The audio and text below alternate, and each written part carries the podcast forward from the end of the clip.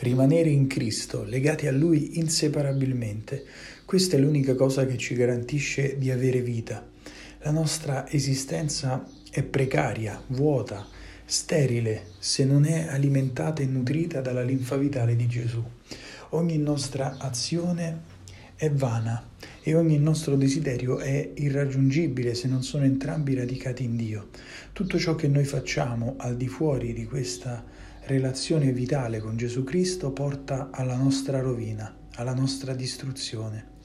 Noi cerchiamo ardentemente e desideriamo di ottenere frutti dalle nostre opere, ricevere benefici, ricompense e consolazioni nel nostro vivere noi attendiamo, ma non ci preoccupiamo di come assicurarci questi frutti.